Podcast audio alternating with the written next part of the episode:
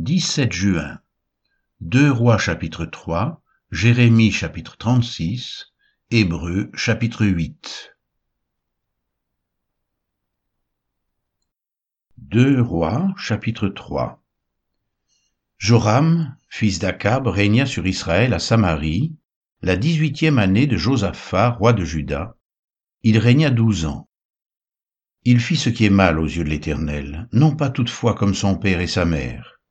Il renversa les statues de Baal que son père avait faites, mais il se livra au péché de Jéroboam, fils de Nébat, qui avait fait pécher Israël, et il ne s'en détourna point. Mécha, roi de Moab, possédait des troupeaux, et il payait au roi d'Israël un tribut de cent mille agneaux et de cent mille béliers avec leur laine. À la mort d'Akab, le roi de Moab se révolta contre le roi d'Israël. Le roi Joram sortit alors de Samarie et passa en revue tout Israël. Il se mit en marche, et il fit dire à Josaphat, roi de Juda, Le roi de Moab s'est révolté contre moi. Veux-tu venir avec moi attaquer Moab? Josaphat répondit, J'irai, moi comme toi, mon peuple comme ton peuple, mes chevaux comme tes chevaux. Et il dit, Par quel chemin monterons-nous? Joram dit, Par le chemin du désert d'Édom. Le roi d'Israël, le roi de Juda et le roi d'Édom partirent, et après une marche de sept jours, ils manquèrent d'eau pour l'armée et pour les bêtes qui la suivaient. Alors le roi d'Israël dit, Hélas, l'Éternel a appelé ces trois rois pour les livrer entre les mains de Moab. Mais Josaphat dit, N'y a-t-il ici aucun prophète de l'Éternel par qui nous puissions consulter l'Éternel? L'un des serviteurs du roi d'Israël répondit, Il y a ici Élisée, fils de Shaphat, qui versait l'eau sur les mains d'Élie. Et Josaphat dit, La parole de l'Éternel est avec lui. Le roi d'Israël, Josaphat et le roi d'Édom descendirent auprès de lui. Élisée dit au roi d'Israël, Qu'y a-t-il entre moi et toi? Va vers les prophètes de ton père et vers les prophètes de ta mère. Et le roi d'Israël lui dit non, car l'Éternel a appelé ces trois rois pour les livrer entre les mains de Moab. Élisée dit, L'Éternel des armées dont je suis le serviteur est vivant. Si je n'avais égard à Josaphat, roi de Juda, je ne ferais aucune attention à toi, et je ne te regarderai pas. Maintenant, amenez-moi un joueur de harpe et comme le joueur de harpe jouait, la main de l'Éternel fut sur Élisée. Et il dit, Ainsi parle l'Éternel, faites dans cette vallée des fosses, des fosses, car ainsi parle l'Éternel, vous n'apercevrez point de vent et vous ne verrez point de pluie, et cette vallée se remplira d'eau et vous boirez, vous, vos troupeaux et votre bétail. Mais cela est peu de chose aux yeux de l'Éternel. Il livrera Moab entre vos mains, vous frapperez toutes les villes fortes et toutes les villes d'élite. Vous abattrez tous les bons arbres, vous boucherez toutes les sources d'eau, et vous ruinerez avec des pierres tous les meilleurs champs. Or, le matin, au moment de la présentation de l'offrande, voici, l'eau arriva du chemin des dômes, et le pays fut rempli d'eau. Cependant, tous les Moabites, ayant appris que les rois montaient pour les attaquer, on convoqua tous ceux en âge de porter les armes et même au-dessus, et ils se tinrent sur la frontière. Ils se levèrent de bon matin, et quand le soleil brilla sur les eaux, les Moabites virent en face d'eux les eaux rouges comme du sang. Ils dirent, c'est du sang. Les rois ont tiré l'épée entre eux, ils se sont frappés les uns les autres. Maintenant, Moabites, au pillage. Et ils marchèrent contre le camp d'Israël. Mais Israël se leva et frappa Moab, qui prit la fuite devant eux. Ils pénétrèrent dans le pays et frappèrent Moab. Ils renversèrent les villes. Ils jetèrent chacun des pierres dans tous les meilleurs champs et les en remplirent. Ils bouchèrent toutes les sources d'eau et ils abattirent tous les bons arbres. Et les frondeurs enveloppèrent et bâtirent Kir Hareset, dont on ne laissa que les pierres. Le roi de Moab, voyant qu'il avait le dessous dans le combat, prit avec lui sept cents hommes tirant l'épée pour se frayer un passage jusqu'au roi des dômes. Mais ils ne purent pas. Il prit alors son fils premier-né, qui devait régner à sa place, et il l'offrit en holocauste sur la muraille. Et une grande indignation s'empara d'Israël, qui s'éloigna du roi de Moab et retourna dans son pays.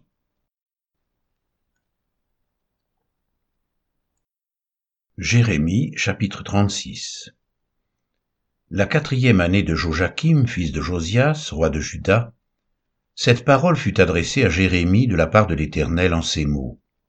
Prends un livre, et tu y écriras toutes les paroles que je t'ai dites sur Israël et sur Juda, et sur toutes les nations, depuis le jour où je t'ai parlé, au temps de Josias, jusqu'à ce jour. Quand la maison de Juda entendra tout le mal que je pense lui faire, peut-être que chacun reviendra de sa mauvaise voie. Alors, je pardonnerai leur iniquité et leur péché. Jérémie appela Baruch, fils de Nérija, et Baruch écrivit dans un livre sous la dictée de Jérémie toutes les paroles que l'Éternel avait dites à Jérémie. Puis Jérémie donna cet ordre à Baruch, Je suis retenu, et je ne peux pas aller à la maison de l'Éternel. Tu iras toi-même, et tu liras dans le livre que tu as écrit sous ma dictée les paroles de l'Éternel aux oreilles du peuple dans la maison de l'Éternel le jour du jeûne. Tu les liras aussi aux oreilles de tous ceux de Juda qui seront venus de leur ville. Peut-être que l'Éternel écoutera leurs supplications et que chacun reviendra de sa mauvaise voie. Car grande est la colère, la fureur dont l'Éternel a menacé ce peuple. Baruch, fils de Nérija, fit tout ce que lui avait ordonné Jérémie le prophète, et lut dans le livre les paroles de l'Éternel dans la maison de l'Éternel. La cinquième année de Joachim, fils de Josias, roi de Juda, le neuvième mois, on publia un jeûne devant l'Éternel pour tout le peuple de Jérusalem et pour tout le peuple venu des villes de Juda à Jérusalem. Et Baruch lut dans le livre les paroles de Jérémie aux oreilles de tout le peuple dans la maison de l'Éternel, dans la chambre de Guémaria, fils de Chaphan, le secrétaire, dans le parvis supérieur, à l'entrée de la porte neuve de la maison de l'Éternel. Miché, fils de Guémaria, fils de Chaphan, ayant entendu toutes les paroles de l'Éternel contenues dans le livre, descendit à la maison du roi dans la chambre du secrétaire, où étaient assis tous les chefs, Elishama, le secrétaire, Delaja, fils de Shemaéja, Elnathan, fils d'Akbor, Guémaria, fils de Chaphan, Sédécias, fils de Hanania, et tous les autres chefs. Et Michel rapporta toutes les paroles qu'il avait entendues lorsque Baruch lisait dans le livre aux oreilles du peuple. Alors tous les chefs envoyèrent vers Baruch Jéhudi, fils de Netania, fils de Shemalia, fils de Cushi, pour lui dire Prends en main le livre dans lequel tu as lu aux oreilles du peuple et viens. Baruch, fils de Nérija, prit en main le livre et se rendit auprès d'eux. Ils lui dirent, Assieds-toi, et lis-le à nos oreilles. Et Baruch le lut à leurs oreilles. Lorsqu'ils eurent entendu toutes les paroles, ils se regardèrent avec effroi les uns les autres, et ils dirent à Baruch, Nous rapporterons au roi toutes ces paroles. Ils posèrent encore à Baruch cette question, Dis-nous comment tu as écrit toutes ces paroles sous sa dictée. Baruch leur répondit, Il m'a dicté de sa bouche toutes ces paroles, et je les ai écrites dans ce livre avec de l'encre. Les chefs dirent à Baruch, Va, cache-toi, ainsi que Jérémie, et que personne ne sache où vous êtes. Ils allèrent ensuite vers le roi dans la cour, laissant le livre dans la chambre d'Elishama, le secrétaire, et ils en rapportèrent toutes les paroles aux oreilles du roi. Le roi envoya Jéhudi pour prendre le livre, Jéhudi le prit dans la chambre d'Elishama, le secrétaire, et il le lut aux oreilles du roi et aux oreilles de tous les chefs qui étaient auprès du roi. Le roi était assis dans la maison d'hiver, c'était au neuvième mois, et un brasier était allumé devant lui. Lorsque Jéhudi eut lu trois ou quatre feuilles, le roi coupa le livre avec le canif du secrétaire et le jeta dans le feu du brasier, où il fut entièrement consumé. Le roi et tous ses serviteurs qui entendirent toutes ces paroles ne furent point effrayés, et ne déchirèrent point leurs vêtements. Elnathan, Delaja et Guémaria avaient fait des instances auprès du roi pour qu'il ne brûle pas le livre, mais il ne les écouta pas. Le roi ordonna à Gérachméel, fils du roi, à Séraja, fils d'Azriel, et à Shélémia, fils d'Abdéel, de saisir Baruch, le secrétaire, et Jérémie, le prophète, mais l'Éternel les cacha. La parole de l'Éternel fut adressée à Jérémie en ces mots après que le roi eut brûlé le livre contenant les paroles que Baruch avait écrites sous la dictée de Jérémie. Prends de nouveau un autre livre, et tu y écriras toutes les paroles qui étaient dans le premier livre qu'a brûlé Joachim, roi de Juda. Et sur Joachim, roi de Juda, tu diras, Ainsi parle l'Éternel. Tu as brûlé ce livre, en disant, Pourquoi y as-tu écrit ces paroles? Le roi de Babylone viendra, il détruira ce pays, et il en fera disparaître les hommes et les bêtes. C'est pourquoi ainsi parle l'Éternel sur Joachim, roi de Juda.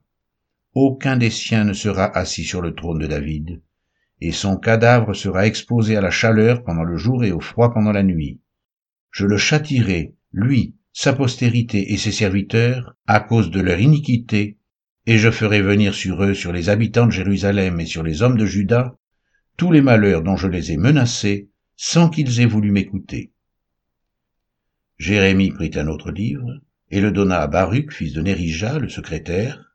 Baruch y écrivit sous la dictée de Jérémie toutes les paroles du livre qu'avait brûlé au feu Joachim, roi de Juda. Beaucoup d'autres paroles semblables y furent encore ajoutées.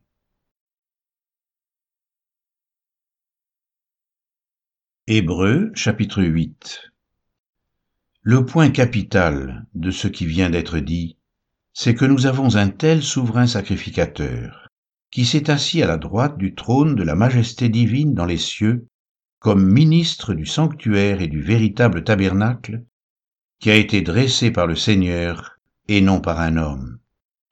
Tout souverain sacrificateur est établi pour présenter des offrandes et des sacrifices.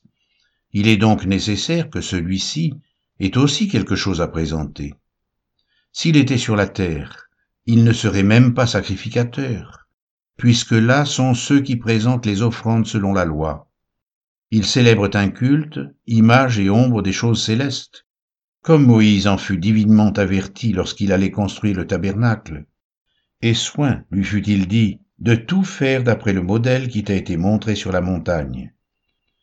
Mais maintenant il a obtenu un ministère d'autant supérieur qu'il est le médiateur d'une alliance plus excellente, qui a été établie sur de meilleures promesses.